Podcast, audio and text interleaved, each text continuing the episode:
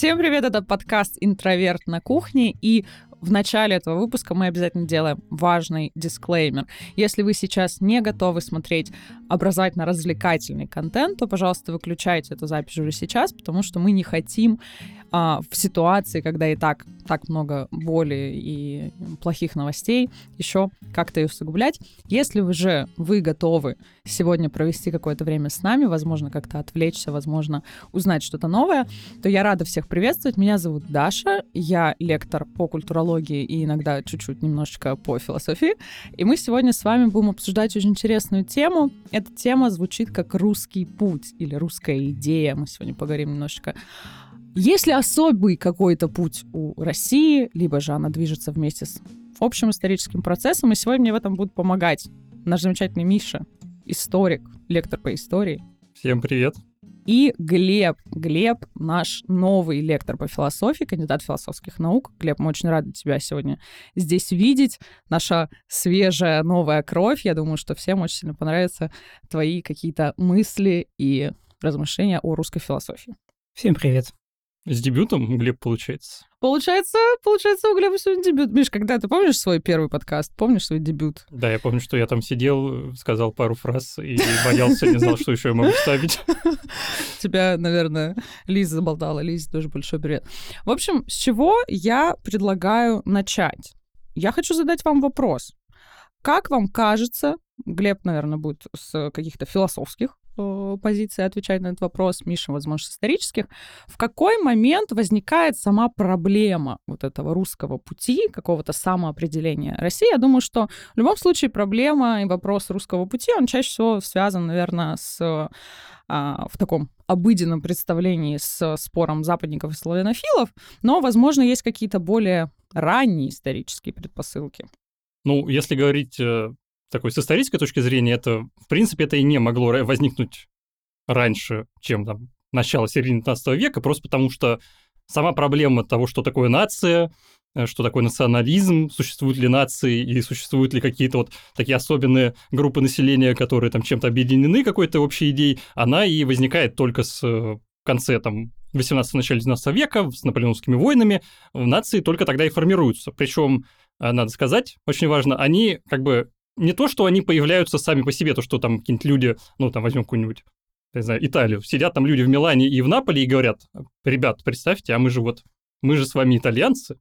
Это все равно всегда возникает как э, попытка такого объединения сверху. И как mm. бы, что вот при, придет какой-нибудь условный там правитель и скажет, вот вы теперь, ребята, вы немцы, или там вы итальянцы. Как бы вы этого там, может быть, мы, может, вы этого не хотели. Может быть, нас... вы и не итальянцы, но сегодня Да, на, нас это не интересует. Ну, то есть, например, особенно это, вот, например, очень ярко это было во Франции, потому что а, во Франции огромное проживает количество народностей, огромное количество языков, там есть окситанцы, бретонцы, нормандцы, у всех свой язык, а после наполеонских войн э, возникла идея, что, ну, как бы мы сейчас всех сделаем французами. Вот мы возьмем, все, причем французами вот по образцу, ну, просто парижскому. И как бы раньше, чем 18-19 век, такая идея, в принципе, не могла возникнуть. То есть там, ну, могли какие-то возникать такие общие предпосылки того, что, ну, допустим, там, вспомню вот эту идею, то, что Москва Третий Рим, но, опять же, это не то, что э, у нас какой-то свой особый путь, мы что-то должны как-то, вот мы чем-то отличаемся, это, наоборот, попытка э, притязаний на вообще в целом все остальные, ну, какое-то наследие. А, то есть, ну, в принципе, вот... Э, ну, то есть встроиться да. в какой-то исторический да. контекст. Мне кажется, здесь мы уже сразу две мысли можем, так скажем, зафиксировать. Я сегодня буду составлять такой небольшой чек-лист мыслей. То, что, во-первых, а, часто под вот этой какой-то общенациональной идеей объединяются, на самом деле, представители довольно различных народностей. Это будет как раз в контексте России, мне кажется, очень интересно, когда у нас такой многонациональный, многоконфессиональный народ э, с особенностями очень важными местными, культурными, они объединяются в какую-то нацию. И второй важный момент, который мы можем зафиксировать, это то, что не какая-то уникальная вот эта русская ситуация. То есть каждая нация, так или иначе, в какой-то исторический момент приходится ей решать эту проблему русского пути. Глеб, расскажи нам, пожалуйста, какие-то, возможно быть, с точки зрения философии, какие были предпосылки формирования этого всего сложного такого исторического и философского контекста. Мне кажется, что Миша идеальный задал контекст. Он э, вспомнил про концепцию Москва Третий Рим. э, идеальное начало. Именно, собственно, с этой идеи я и хотел начать. Э, с всем известной концепции «Москва Третий Рим», а Четвертому Риму не бывать. Понятно, что с падением Константинополя у нас возникла определенная проблема, непонятная, собственно, возникла диспозиция, и было необходимо найти какое-то место для себя, и мне кажется, что с философской точки зрения, вот сейчас я веду э, профкурс по философии и вынужден погрузиться очень глубоко в эту тему, э, все чаще я вижу и встречаю такую точку зрения, что именно концепция Москва, Третий Рим, с нее начинается с философской точки зрения поиск э, истины и поиск ответа на вопрос, есть ли русский путь именно в России. Почему? Э, ответ, кстати, тоже мне нравится, очень интересный ответ, э, потому что вообще некоторые считают, что философия в, на Руси, в Древней Руси начинается именно с Филофея, и кроме того, что его философия отличается философией не конца пути, а философией пути. И вот этот вот э, перекликается идея пути, идея русского пути, и, собственно, здесь вот и находится самое то, что ни на есть начало вот этого всего процесса. Угу. То есть это первое имя, которое можно так зафиксировать, что вот отсюда начинается философии, в русской философии этот вопрос. Мне очень понравилось замечание Глеба, что он сказал, мне пришлось погрузиться в контекст русской философии. Вообще русская философия, да, действительно такая а, область знания, в которую до сих пор вокруг которой очень много споров. Хорошо, первую точку мы какую-то нашли, потом у нас что происходит?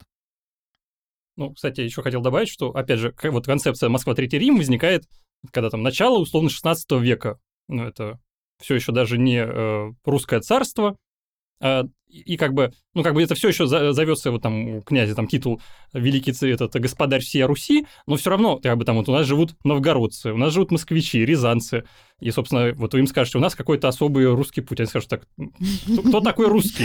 Что, вы имеете в виду? То есть вот этого понятия какой-то одной единой культуры, причем который этот, его тоже не существовало. И потому что очень сильно вообще люди отличались, отличались по говору, по культурным своим особенностям. То есть это Опять же, они еще не были объединены. И опять же, ну, как бы, просто, может, вот эта идея Третьего Рима, она там понравилась каким-то правителям, сказали, во, отлично, теперь пойдем. Теперь вот мы имеем право на Константинополь. Но, угу. как бы, это, ну, опять же, всегда надо помнить, что это как бы культура каких-то очень малого количества элит, которая почти не затрагивает все остальное население. И при этом умеет читать, да? Ну да, да. Обязательный важный навык. То есть это становится такой объединяющей мыслью, которая, по сути, вот становится такой как бы фундамент вообще всей русской государственности, он такой уже вот объединенный из разных э, народов. Есть еще, кстати, одно классное обоснование этого всего. В 1492 году ожидался очередной конец света. 7 тысяч лет там... 7 тысяч... Вот эти все постоянные концы света. 7 тысяч лет там прошло, а вроде как э, цивилизации было отмерено наши 7 тысяч лет. И вот он должен был наступить. И сложились дела так, что в 1491 году даже некоторые не засеивали поля, Поэтому пришел голод, потому что все ждали конца света. И в качестве ответа на вопрос о конце света, э, соответственно, Филофей дал свой ответ, что нет, не переживайте, третий Рим еще будет, то есть будет еще какое-то продолжение. Он таким образом вопрос, вопрос э, об эсхатологии убрал, и конца света, ну, таким образом он провозгласил, что не будет конца света. Отменил есть, конец света да, в, офици... отдельно взятой, на... в отдельно взятой стране. На официальном уровне. Поэтому вопрос пути здесь в данном случае не идет ни о каком пути общем для новгородцев и рязанцев, это понятно. Но он хотя бы с философской точки зрения, назовем ее так, хотя тут только, конечно, философские размышления еще пока и такие очень э, зайчатки философских размышлений. Вот, поэтому тут хотя бы есть какая-то идея о том, что что-то будет дальше. А что будет дальше? Вот тут мы с вами уже поговорим об этом. Ага. Как вот дальше развивается вот это именно как бы философский контекст вот этой мысли? Как дальше, как философы последующих эпох уже отвечают, когда философия русская набирает уже, скажем, силы, когда она уже становится такой более сформировавшейся областью знания? Ой, а как только не отвечают. Больше угу. всего мне нравится, что само по себе понятие как таковое сложилось. Причем, насколько я помню, автором русской идеей является Федор Михайлович Достоевский. Как всегда, русская литература нам поможет, угу, идет, да, идет есть, на помощь. Есть, да, есть такая история, что именно у него впервые как-то начинает формулироваться, да, вот эта вот идея общей некоторой русскости. Поэтому Достоевский, конечно, вообще, мне кажется, в контексте э, философии очень важный такой человек, которого мы вроде бы обычно воспринимаем только как литератора, как писателя, но при этом очень много именно философских идей он тоже нам дает и европейской философии, и русской. Так, и как идеи Достоевского повлияли? А как тоже только не повлияли. Собственно, Владимир Сергеевич Соловьев отдельно как-то об этом говорил, сейчас поговорим как. Леонтьев отдельно, Бердяев отдельно. Каждый из них э, что-то особое представлял под русским путем, под э, русской идеей. Э, в чем-то они сходились, в чем-то они расходились. Э, пожалуй, это самое интересное. Как может э, отдельно существовать концепт и отдельно существовать то, что существует, собственно, к нему его объяснение. Не совсем понятно, но вот это очень характерно. Наверное, они были просто, кто-то был новгородцем, а кто-то был рязанцем, поэтому они и не сошлись во мнениях. Ну, причем, смотрите, то есть интересный момент, что, опять же, там, и вспомним всех этих западников с славянофилами, которых Даша упоминал, ну и вот Достоевский, это середина 19 века, там Бердяев, конец 19 начало 20 то есть получается, что вот какая-то условная русская идея, ее и придумали-то там... Ну, то есть она не так давно, да, да сто лет назад придумали, что у нас есть какая-то некоторая идея, которая нас ведет. И это, мне кажется, тоже такая важная важная мысль в наш чек-лист, потому что часто вот какие-то такие представления национальные, они кажутся вот реально такими исконно-посконными, то есть это вот буквально там с самого зарождения вообще. Э, как только появился первый человек на этой земле, уже некоторая русская идея существует. Но мы отмечаем, что здесь как раз она формируется уже вот только, ну, конец 19 да, середина 19 начало 20 века. Я думаю, что наверное, мы попросим Глеба немножечко нам рассказать, что же Соловьев говорил об русской идее, потому что, мне кажется, ну, из-за того, что у него есть, собственно, доклад, который так и называется, вообще текст, который так и называется «Русская идея», что же Соловьев говорил и понимал под русской идеей, потому что, мне кажется, здесь очень интересный такой а, момент, который нам поможет немножко а, возможно, скажем, ответить на тот вопрос, который сегодня часто остро встает, а, что русская идея и само вот это представление некоторой русскости, оно очень близко и очень сильно связано с национализмом. Мне кажется, что позиция Соловьева, она как бы немножечко, ну, или множечко а, в другом. Можешь нам немножечко нашим зрителям и нам немножечко рассказать о том, в чем же заключается именно концепция Соловьева?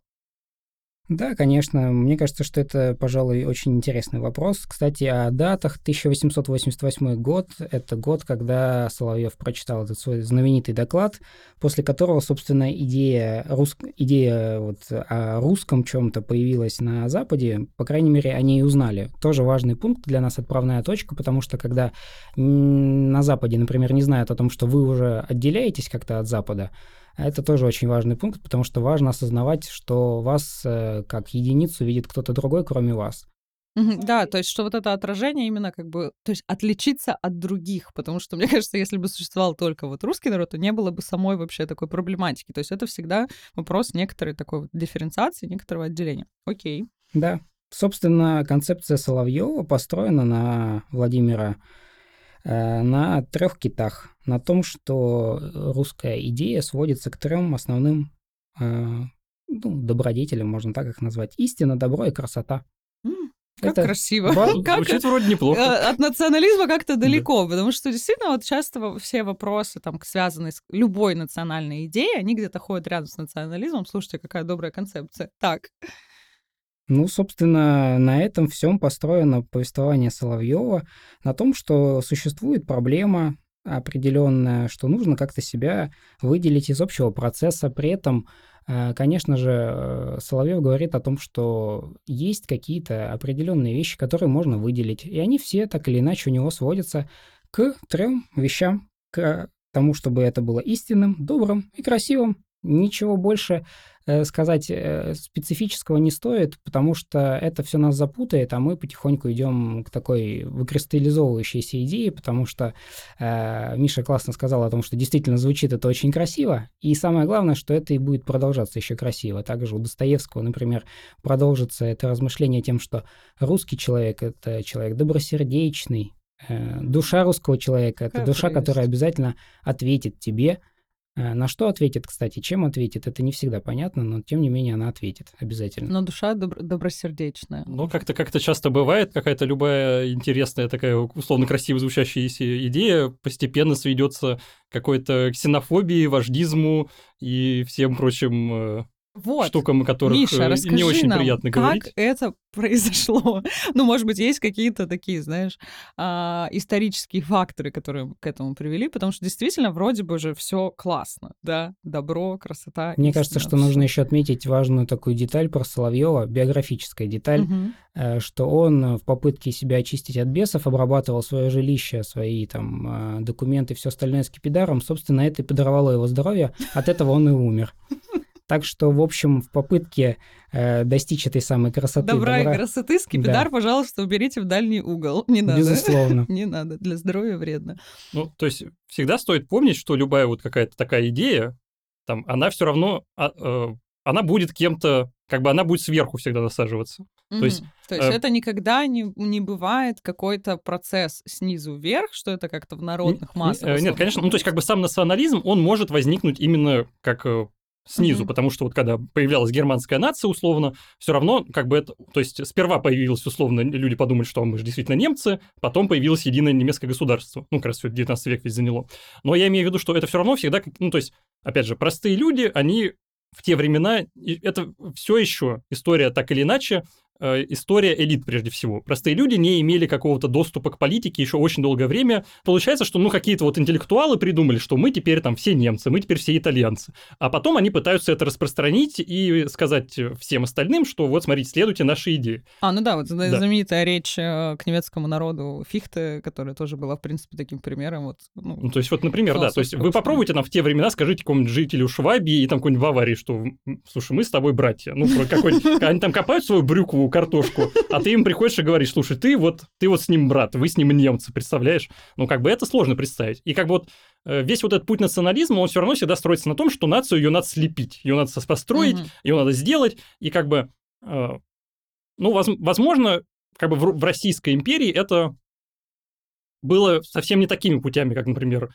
в каких-то других, потому что, ну, как бы Россия, она вела себя как такая классическая условная империя, которая, вот она не пытается условно, вот, допустим, там, когда за- захватили какую-нибудь Среднюю Азию, ее не пытаются прям на- насильно напрямую русифицировать, сказать, что вы теперь тоже русские, ассимилировать, там все равно выстраиваются какие-то определенные системы управления, э, что там Польша все еще все равно как-то, ну, имела какую-то свою определенную культу- культурную автономию, так или иначе, Финляндия, то есть э, вот э, вопрос национальный именно в Российской империи, он, конечно, был и был достаточно тяжелым, можно вспомнить и весь антисемитизм, э, все вот эти э, вещи, которые были, они никуда не деваются. Но именно как, э, например, э, это все равно не похоже на те попытки создать какую-то, например, русскую нацию, как этот. Мне кажется, это просто была идея именно того, что идея э, как имперскости и идея правительства, того, что нам вот нужна какая-то идея, которой мы можем себя легитимизировать, которой мы можем сказать, что вот мы имеем на право править, потому Мгм. что вот, вот там, допустим, православие, самодержавие, народность. Вот смотрите. Вот, импе- мы пришли Да. к имперскости. Три наших кита, поэтому у нас будет абсолютная монархия. Вот я еще Александр Третий, я выпущу этот манифест о незабылимости самодержавия. Вот у нас будет Константин Победоносцев, который будет там тоже рассказывать про э, все там прелести православия. И вот постепенно все это будет. То есть, как на самом деле, эти процессы, они как бы идут как-то параллельно, а в конце концов получается какой-то очень странный кадавр, которого все понимают по-разному, которого все по-разному интерпретируют, и с которым совершенно непонятно, что делать и к чему это в конце концов приведет. И Александр III, самый русский царь же его называют. Ну, как Ну раз да. вот с этими всеми, да, прикла- при- при- прикольными, да, национальными а, историями. Мне кажется, что это забавно действительно то, о чем говорят ребята, потому что давайте посмотрим, Мгм. о чем говорит Фихте. Фихте говорит о том, что кровь для него не важна, и немец для него скорее тот, кто обладает общностью языка. То есть от языка мы мягко движемся в сторону того, что вот вы говорите на одном языке, вы, прости господи, мыслите одинаково примерно, хотя общность языка никак на мышление собственно, по современным меркам уже не влияет, хотя, может, и влияет, зависит от того, какую позицию вы занимаете. Опять же, если вы занимаете какую-то позицию, значит, вы по-разному это видите. Если вы по-разному это видите, значит, вы мыслите не совсем одинаково. И как мы приходим к тому, о чем говорит Миша, к тому, что это насаживается сверху, если вроде как это должно идти снизу, по мнению Фихта, то есть от языка, от, собственно, людей, которые говорят на одном языке, понимают друг друга и понимают, о чем они, куда они вместе идут.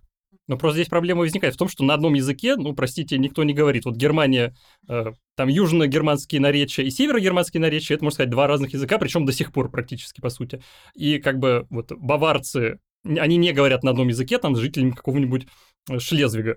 или что-нибудь в таком духе. Поэтому, опять же, приходится придумать, что у нас есть какой-то ну, такой настоящий немецкий язык, что вот, вот этот говор, он будет обязательный для всех, что все на нем будут говорить. Ну и во Франции вот абсолютно происходило то же самое, когда именно э, парижский вот этот диалект, он распространялся, причем очень сильно, насильно и действительно очень часто жестокими методами на всех, кто не, не хотел говорить на чистом настоящем французском языке. Здесь, мне кажется, мы приходим к такой проблеме, которая, мне кажется, здесь, наверное, на, на мой взгляд, является центральной, что часто вот такой условно, да, объединяющей мыслью, которая насаждается, как мы уже поняли, сверху чаще всего, а, становится нечто такое очень эфемерное, то есть если еще, по крайней мере, по принципу языка это можно отнести, да, к какому-то более э, ощутимым такому предмету, но чаще всего это какая-то эфемерная идея, как некоторая вот мой, мой любимый в кавычках менталитет и так далее, то есть некоторое такое особое состояние вот души, я не знаю, э, сознания и так далее, и э, этим мне кажется, можно объяснить вообще все. То есть, когда у нас нету какого-то конкретной формальной материальной причины, у нас мы вот этой идеей русской душой, русским менталитетом и так далее можем объяснять все что угодно. И здесь я бы хотела, наверное, с вами а, поговорить, знаете, про какую вещь, что и сегодня очень многие там, события и политические, экономические, и социальные и прочее, они часто объясняются вот этой самой русской идеей. Мы как сейчас смотрим, что это такой довольно странный, в принципе, конструкт. И, пожалуй, ну, такой главный и первый, про который мы уже поговорили, о том, что для России свойственна вот эта вот имперскость, обязательно должен быть царь, демократия на нашей а, земле не приживется, потому что ну, вы посмотрите на территории, как этими территориями управлять. И я хочу сейчас с вами в такой а, условной дискуссии, да, поучаствовать. Я буду как будто бы вот этот человек, который будет вам накидывать вот эти все тейки, которые мы часто видим по телевизору, либо в каких-то обсуждениях в социальных сетях. А может быть, у вас будет какое-то, ну, не то что объяснение, может быть, какие-то, да, а, тезисы, которые вы сможете парировать. Вот первый такой важный тейк — это то, что у нас империя, у нас обязательно должен быть царь, у нас мы никогда сами собой не управляли, вообще народ довольно рабский, и как же мы без царя-батюшки? Ну, это на самом деле такой прям э, это все возникает от того, что люди не знают, к сожалению, историю. И потому что в школе истории учат как история как раз вот история царей, история победителей, история того, как мы там завоевали какие-то земли. Да, то есть это просто портреты каких-то людей, которые там я присоединил там вот это, я присоединил вот это. Потому что как а, ну, там, конечно, про новгородскую вот эту традицию республиканскую, олигархическую, ну, можно много спорить о том, насколько она там была условно именно республиканская. все таки ну, это было очень похоже на такие классические олигархические республики э, какого-нибудь там Италии, где вот важные семьи, самые богатые, они там друг другом управляют. Но это все равно такая, ну, как бы отличающаяся от, например, э, других русских княжеств идея. Потом, опять же, э, при Екатерине II, кстати, на удивление, когда и дворянам, и городам дается определенное самоуправление, дается определенная выборность там, городских глав, когда появляются постепенно ну, какие-то так или иначе институты, которые помогают именно сам, ну, самоуправлять. И как бы, ну, на самом деле здесь вот можно говорить о, о огромном количестве моментов, просто потому что, ну, как бы люди не до конца, например, э, знают историю. Вот, например, великие реформы Александра II, например, земская реформа, очень успешная. И когда людям дали возможность, ну вот, людям просто открыли клапан, им дали возможность, вот вы теперь можете там в свою деревню с собой друг друга сами поуправлять, сами придумать какие-то моменты. Огромное количество людей выдвинулось во все эти земские органы. Огромное количество, вот буквально с ничего поднялось людей, которые захотели э, налаживать жизнь, которые захотели участвовать во всяких выборах, которые захотели постепенно делать. Самостоятельно. Да. Ну, то есть без какого-либо... Потом, опять же, начало 20 века, первая русская революция, вы, ну, как бы, вот э, ажиотаж, который появился, когда появилась, э, ну, во-первых, сама русская революция первая, это огромное количество людей, которые подумали, что, ну, то, что происходит, совершенно э, абсурдно. Огромное э, вообще вот, вот этот электоральный подъем и стремление людей поучаствовать в управлении страной, э, он был совершенно просто неописуемый.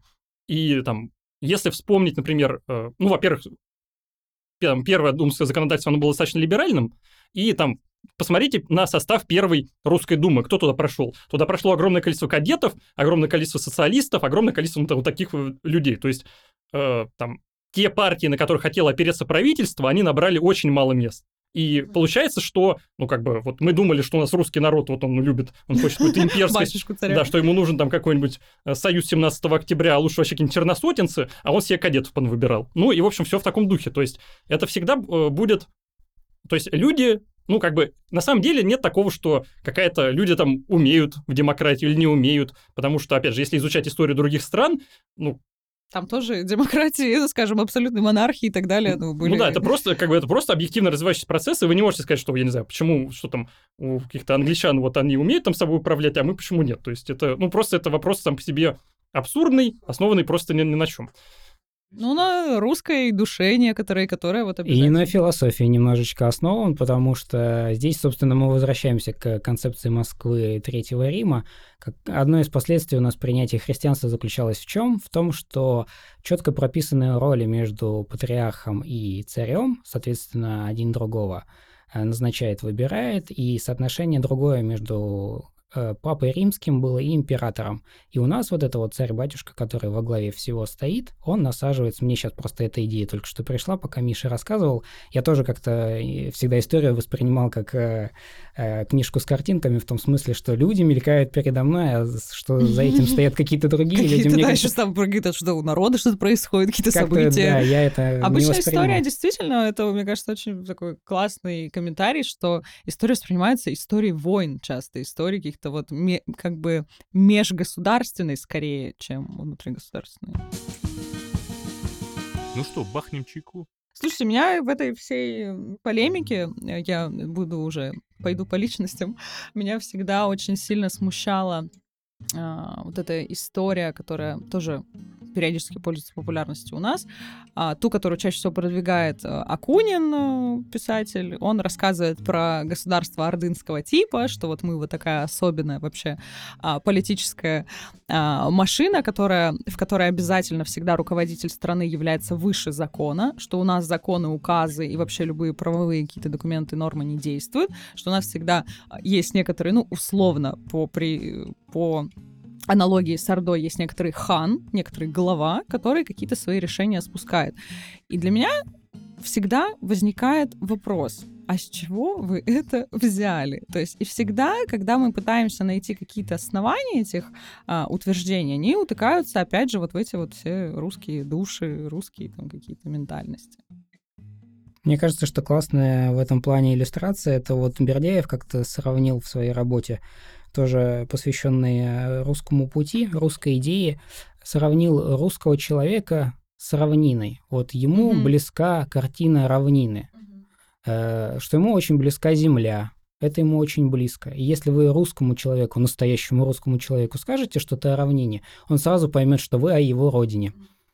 Вот у меня всегда вопрос возникает в связи с этим, если мне говорят о равнине, а я сразу вспоминаю про горы – то я от этого становлюсь менее, менее русским, русским человеком, или со мной что-то не так происходит, или мне надо просто правильно представить, визуализировать это все, чтобы как-то вот это...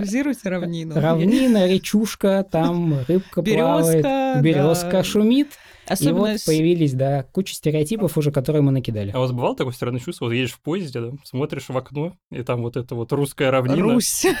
И как-то тепло на душе становится, как-то ну, очень приятно. Родные, березки. Вот это. При этом самое смешное, что я когда еду по территории Беларуси, там те же самые березки, те же самые равнины, думаю, ну вот, наверное, теперь у меня белорусская какая-то душа взыграла. У Шпенглера тоже есть вот это представление о том, что ландшафт влияет и определяет вообще саму суть культуры, и про русскую культуру, которую он читал еще только зарождающейся. Это у нас э, тоже, вот получается, конец 19-го, э, конец 19 Ну, на самом деле, как бы ландшафт и вообще, ну, окружающая среда, природа, они, несомненно, влияют на развитие mm-hmm. человечества. Причем, ну, как бы, просто это происходит совершенно не так, как, дум... ну, как обычно об этом думают люди, что, я не знаю, что вот там, типа, в жарких странах там одно, в холодных другое. Да, просто, там... ну, я, как бы, это очень долго описывать и объяснять. Вот, если кому будет интересно, рекомендую прочитать Фернана Броделя.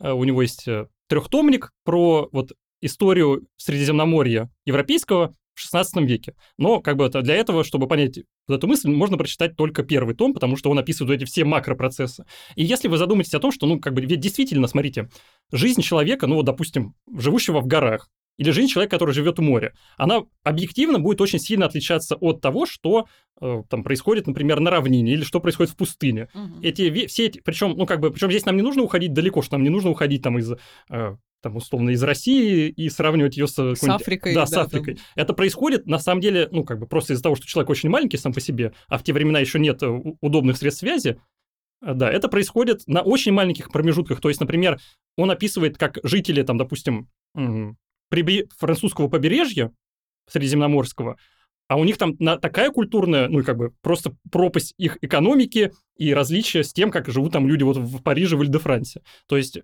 ну, как бы, это проис- действительно происходит, и это сложно отрицать, просто потому что человек лишь недавно научился преодолевать все сложности, которые ему оказывает природная среда. Потому что мы только недавно научились там вот э, ездить на поездах, чтобы нам это не занимало две недели или все в таком духе. Это действительно раньше оказывало, но это совершенно не значит, что если это когда-то оказывало нас влияние, то все теперь у вас на генетическом уровне, вы теперь жители там равнин, да, жители гор, и вы теперь навсегда такими и останетесь. Особенно классно на примере России, где у нас есть и горы, и море, и пустыни, и что, и чего только нету. Интересно, как вот, да, в странах, где есть различные ландшафты, это должно, по идее, сочетаться.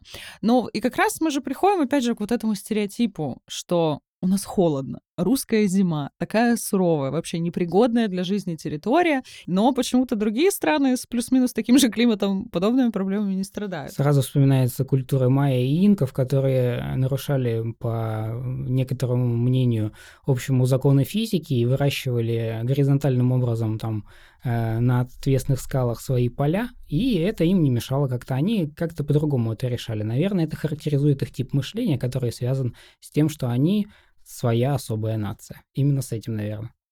Нет, ну на самом деле в каком-то условном, э, то есть такое количество людей, которые действительно живет в России в очень странном, очень суровом климате, его в других странах нет. То есть, например, вот смотрите, вот ну, страна, которая по климату очень похожа на Россию, это Канада. Канада Только да. проблема в том, что 90, ну, условно, 99% населения Канады, оно живет примерно вот в климате, как э, в Краснодаре. Угу. А мы, ну, мы куда-то забрались. Но опять же, я не знаю, видимо, ну, это линия перелома климата, она, видимо, проходит вот ровно по границе России, вот Финляндию перешли границу, вот уже теперь тут с климатом все в порядке, или там в Прибалтику, а вот на нашей стороне как-то все. Вот граница всё, Карелии и Финляндии, да, да, там вот резко что-то, там какой-то провал, что-то происходит. Видимо, что ну, и мы же ушли, э, и многие города же появились на территории России, там, где они, ну, не очень пригодны по каким-то климатическим условиям для проживания, в том числе из-за наших особенностей в том числе повлияло вот это вот расширение, вот этом экстенсивном пути развития, что когда нам нужно построить обязательно государство от Атлантики до Тихого океана, и вот это постоянное вот расширение, расширение территории, постоянное движение именно вот экстенсивным путем, мне кажется, здесь вот это больше влияет, чем некоторые, ну, э, это сильнее влияет, особенно сегодня, а, чем уже непосредственно какие-то климатические условия. А знаете, что на этот счет Бердяев говорил? Да, у нас это сегодня будет рубрика. А знаете, что Бердяев говорил так? Что Бердяев говорил на этот счет? На этот счет у него есть классная цитата, как мне кажется. Он говорил о том, что э, русский народ это народ не культуры, вот у него нет стремления, да, сразу он видит какую-то территорию, давайте тут сельское хозяйство будет удобно развивать, еще что-то. Это э, народ открытий, откровений и вдохновения. Вот град Петров, Петр Первый захотел тут построить, и все пожалуйста, град Петров тут стоит, мы в нем живем, и вот э, кто-то живет, кто-то мучается, кому-то нравится, кому-то не очень нравится климат. Просто есть под этим, конечно же, историческая подоплека, а есть под этим какая-то романтическая всегда подоплека, и мне кажется, она тоже имеет место быть. Ну, кстати, да, то есть, ну, как бы какую-то романтическую идею, ну, просто потому что люди, которые э, обладают властью, там, сказать, что здесь будет город, они, несомненно, подвержены каким-то романтическим идеям, и, несомненно, Петр Первый, когда строил Санкт-Петербург, он, ну, как бы хотел доказать, что я это могу, могу сделать. на да. болото. Мне... Просто здесь, мне кажется, важно зафиксировать вот эту мысль, что это как раз именно романтическая идея, а не ну, какая-то да. объективная необходимость, Конечно. по которой это вот возникает обязательно, и вообще без этого никак. Это какой-то прям природный практически закон, и что он должен определять нашу жизнь еще на последующие там какие-нибудь а, столетия, тысячелетия. Ну, кстати, идея о распространении, ну, каком-то расширении экспансии, она, ну, как бы русские ее не монополизировали. Ну да.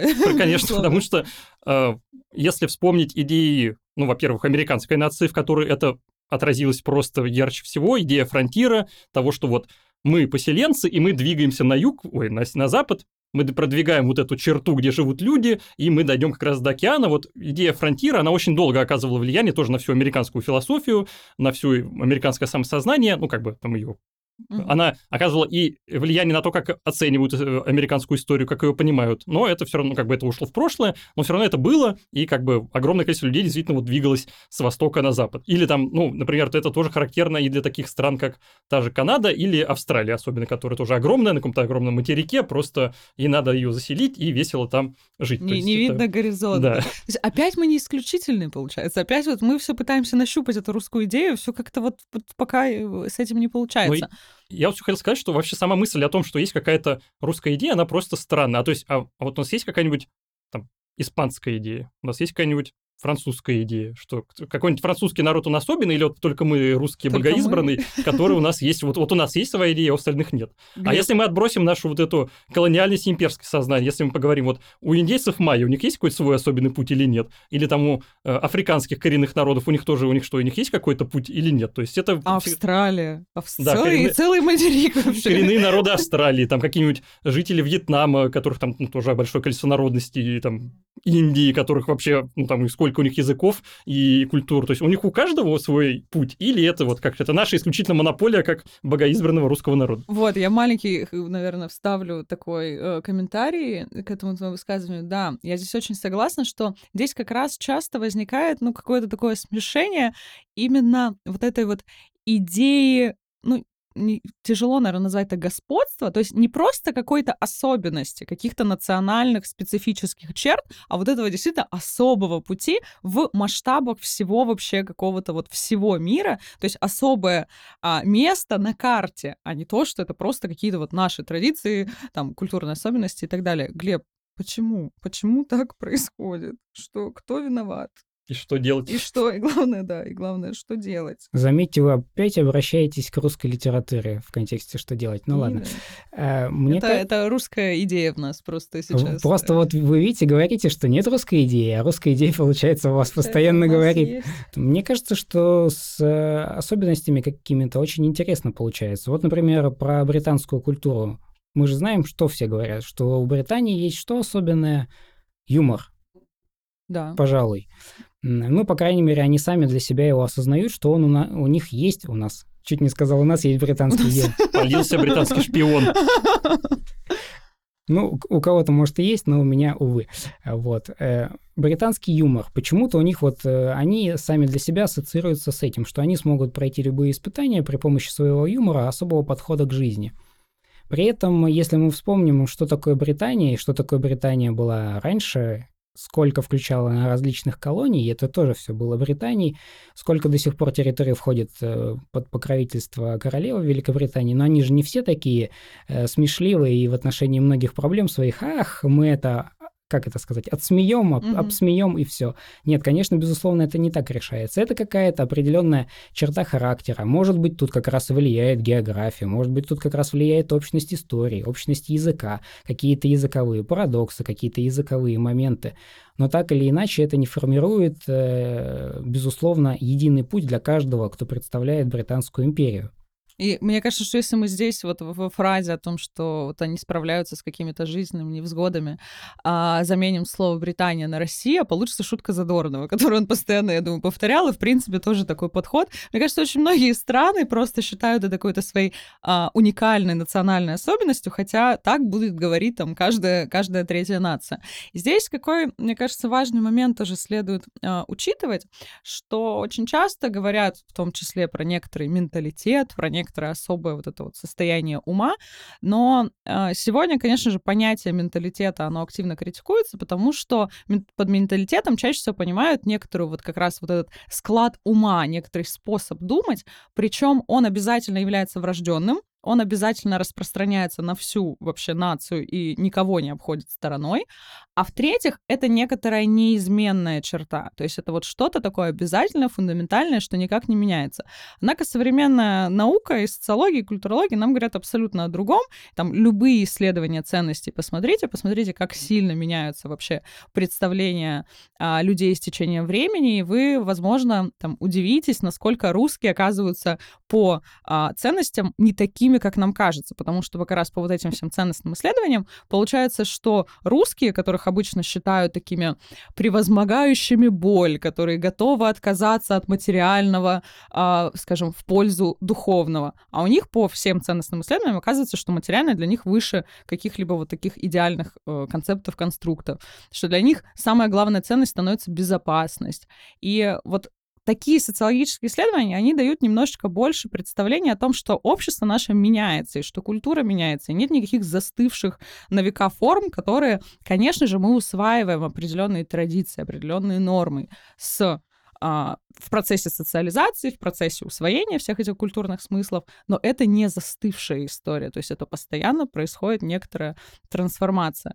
И вот как раз вот эти все ценностные исследования, они еще опровергают такой тоже э, миф про некоторую русскость, о том, что русским очень свойствен, и будет свойственен всегда коллективизм, а то, что это вот люди, которые держатся друг друга, а, брат брата плечом к плечу, хотя у нас сейчас по всем вот, э, по всей нормальной социологии общество очень атомизировано, мы друг другу не особо доверяем, и иностранцев многих ставят в тупик, когда они видят э, двери, которые мы ставим в свои квартиры, когда там железная вот эта дверь с 20 замками, э, как будто бы там хранилище какого-то швейцарского банка, ну, наследие 90-х тоже дает о себе знать, и тоже вот все все исторические процессы, безусловно, это влияют. Ну, идея о том, что есть какой-то незыблемый менталитет, он, она очень просто опровергается тем, что у нас есть, прошу прощения, Южная Корея и Северная, тем, что у нас есть э, КНР и Тайвань, минус 15 социальный рейтинг, тем, что у нас была Западная и Восточная Германия. То есть мы видим, что ну, как бы нет какого-то чего-то незыблемого, что никогда не поменяется, что вот какой-то народ, какой он всегда есть, такой он и будет. И почему Финляндия пока была в составе, условно, да, Российской империи, почему она не стала внезапно вот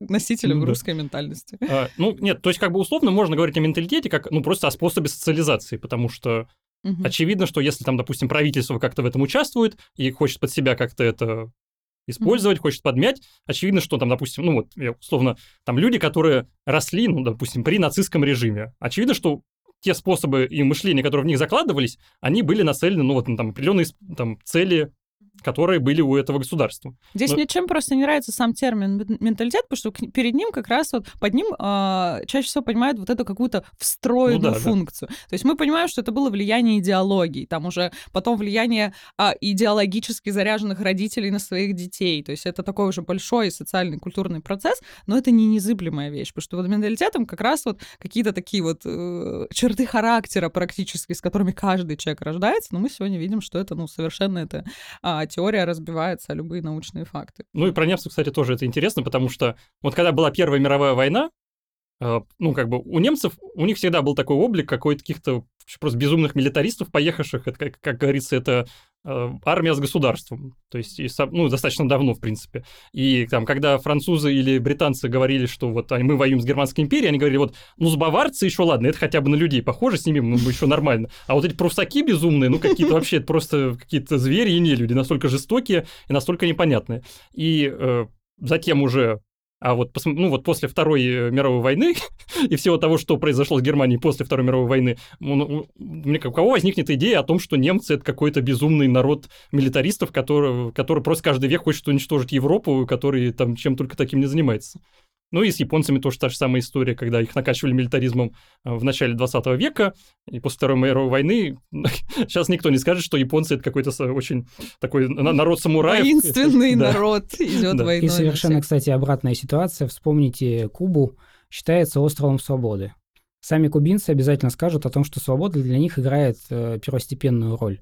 Вспомните про русских. Что про русских всегда говорят, что свобода духа, по крайней мере, философы это утверждают часто в своих произведениях, что свобода духа для русского человека – это неотъемлемая часть. При этом смотрите, какие два перпендикулярных вывода у нас из этого следуют. Кубинцы, несмотря на то, что очень любят свободу и очень сильно зажаты определенными рамками эмбарго и различными вещами, это солнечные люди, это люди, которые воспринимают все очень весело, позитивно, несмотря на то, что живут они очень бедно. Танцуют, курят сигары. При этом русские люди совершенно обратным путем решают. Вспомните Фридриха Ницше, есть у него такое произведение, как «Философствует молотом», да, где он говорит о том, что у суровых, грубых людей нету песен, с чего же тогда русские вот поют, и у русских людей есть песня. То есть такое восприятие, опять же, не нас самими собой, как э, суровых, грустных людей, а вот со стороны, как нас воспринимают, да, совершенно обратным путем. Несмотря на то, что в основе лежит и того, и другого свобода, кажется, что из свободы должны быть одинаковые выводы, а нет.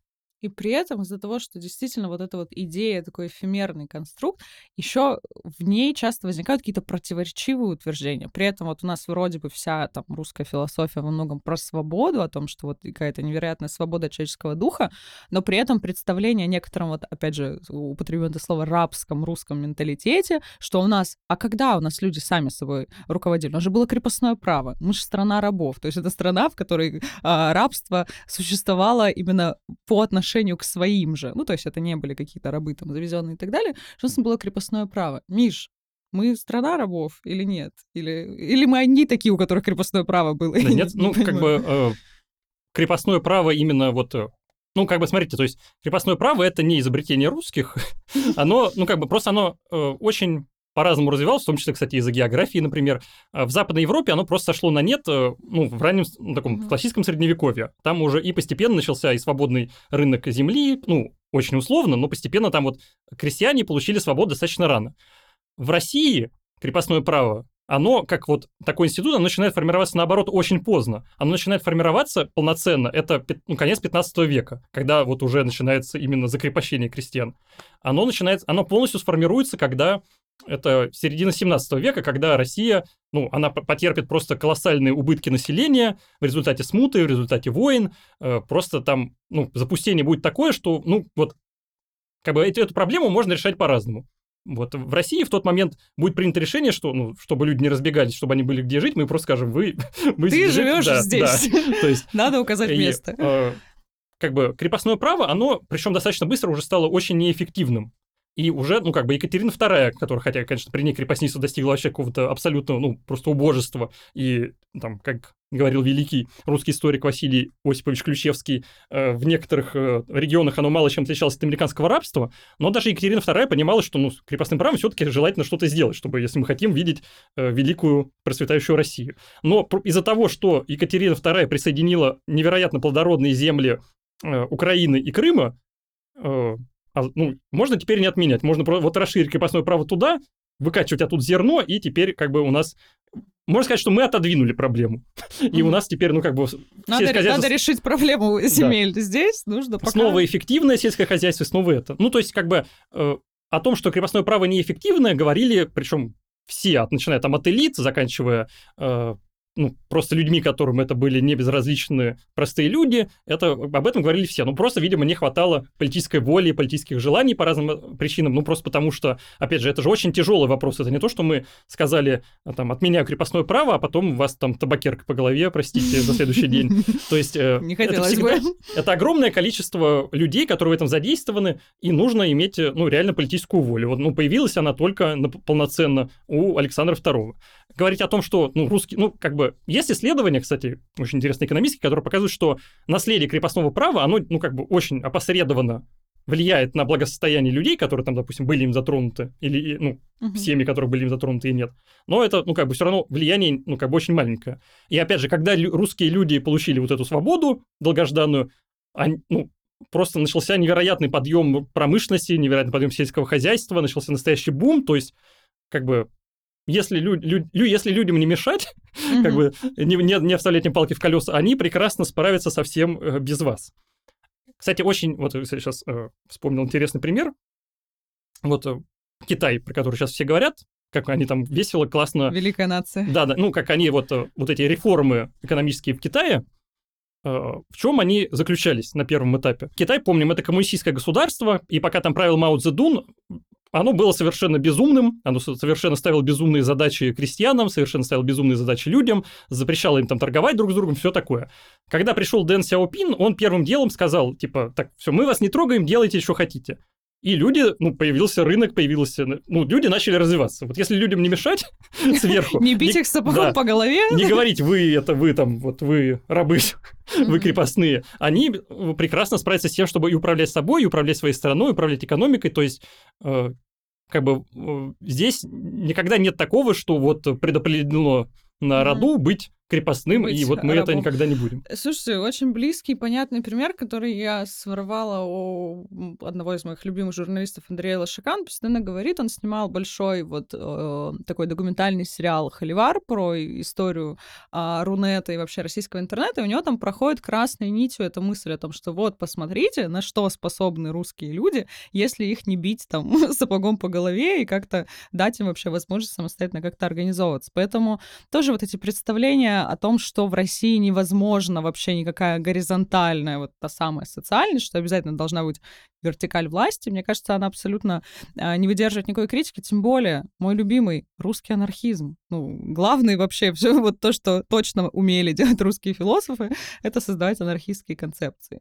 Нет, ну просто история это прекрасно опровергает. Она прекрасно это опровергает земствами, которые были очень эффективными. Она прекрасно это опровергает а, ру- русскими государственными думами, которые, ну, люди там, ну, как бы, вот буквально за 10 лет, за несколько лет был построен ну, достаточно успешный парламентаризм. Ну, понятное дело, что там кривой косой, ну, просто за 10 лет, что было создано, это реально огромное достижение, но просто, к сожалению, так сложилось, Просто произошли такие процессы, что его переломали через колено. Ну, то есть здесь нет вины какого-то русского народа, здесь нет вины того, что мы там... Вот посидели свободно, подумали. так. Да, посидели русские свободно, подумали, о, как... Что-то не нравится нам эта дума, давайте вот вернемся обратно в те времена, когда мы вообще ничего не могли делать. То есть, э, ну, как бы это огромное количество процессов, и если, вы- вот если вы будете вымывать политическое поле и всем запрещать высказываться, делать что-то и говорить, ну, а, а зачем потом удивляться, что никто ничего не умеет, если, ну, как бы откуда они научатся, если у них такого опыта нет? Да, Но то они научатся очень быстро, если вы дадите им возможность. Это же да, это же все политическая практика. То есть, ну, если у людей никогда такой возможности не было, действительно, откуда этому взяться? Предлагаю по чайку. Как говорил Владимир Мономах, чего не умеешь, того, тому не разучишься, да? Обязательно хочется понять, вот есть э, свои, есть не свои. Какое-то нужно провести между ними деление. Это раз. Два. Обязательно хочется не то чтобы выделяться, но хочется понять, что же вас отличает от других.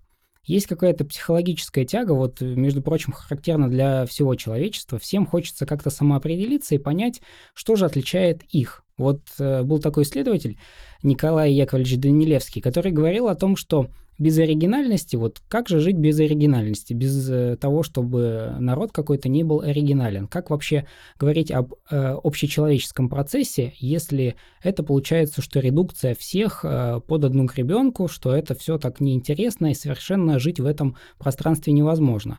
Кстати, э, отличительная его черта еще была в том, что он боролся потом с дарвинизмом, отрицал эту теорию, поэтому это бывает всегда такие факты и монеты с двух сторон, поэтому это всегда очень сложный вопрос, так же, как и Ильин и его факты биографии. Почитайте, что там с ним э, потом происходило в определенных э, республиках некоторых. Вот, мне кажется, что здесь нужно всегда говорить о том, что есть какая-то психологическая тяга к тому, чтобы понять и осознать свою оригинальность, и к тому, чтобы как-то выделиться. Хочется найти какую-то обязательную идею, не может ее не быть, потому что, там, как Маяковский говорил, ну как вот без э, звезды? Потому что обязательно нужна звезда. Как без нее? Без нее никак. И в этом есть какая-то вот э, попытка обрести свой менталитет, как хотите это назовите, хотя мне тоже категорически не нравится это понятие, потому что оно вбирает в себя э, кучу всего, а когда кучу всего что-то вбирает в себя, соответственно, оно не означает ничего, пустое означающее. Вот, мне кажется, что с этим очень э, большая часть э, вот этой вот э, попытки заострить связана, потому что про это тоже философы часто говорят, говорят о том, что крайности очень характерны для русских людей. Если рассуждать, исходя из всех философских концепций, то ничего не получится. Вот если рассуждать об условном русском, если собрать все русские философские концепции, то никакого портрета русского, к сожалению, не получится, потому что каждый в определенную эпоху что-то подразумевал свое. Поэтому в том числе и для современности характерно что-то свое. Но вот изнутри ситуации, как мы знаем, рассуждать об этом всегда очень сложно, потому что мы обязательно включены в этот процесс. И все, что мы можем, это как-то попытаться оценить с точки зрения обсуждения своего собственного опыта.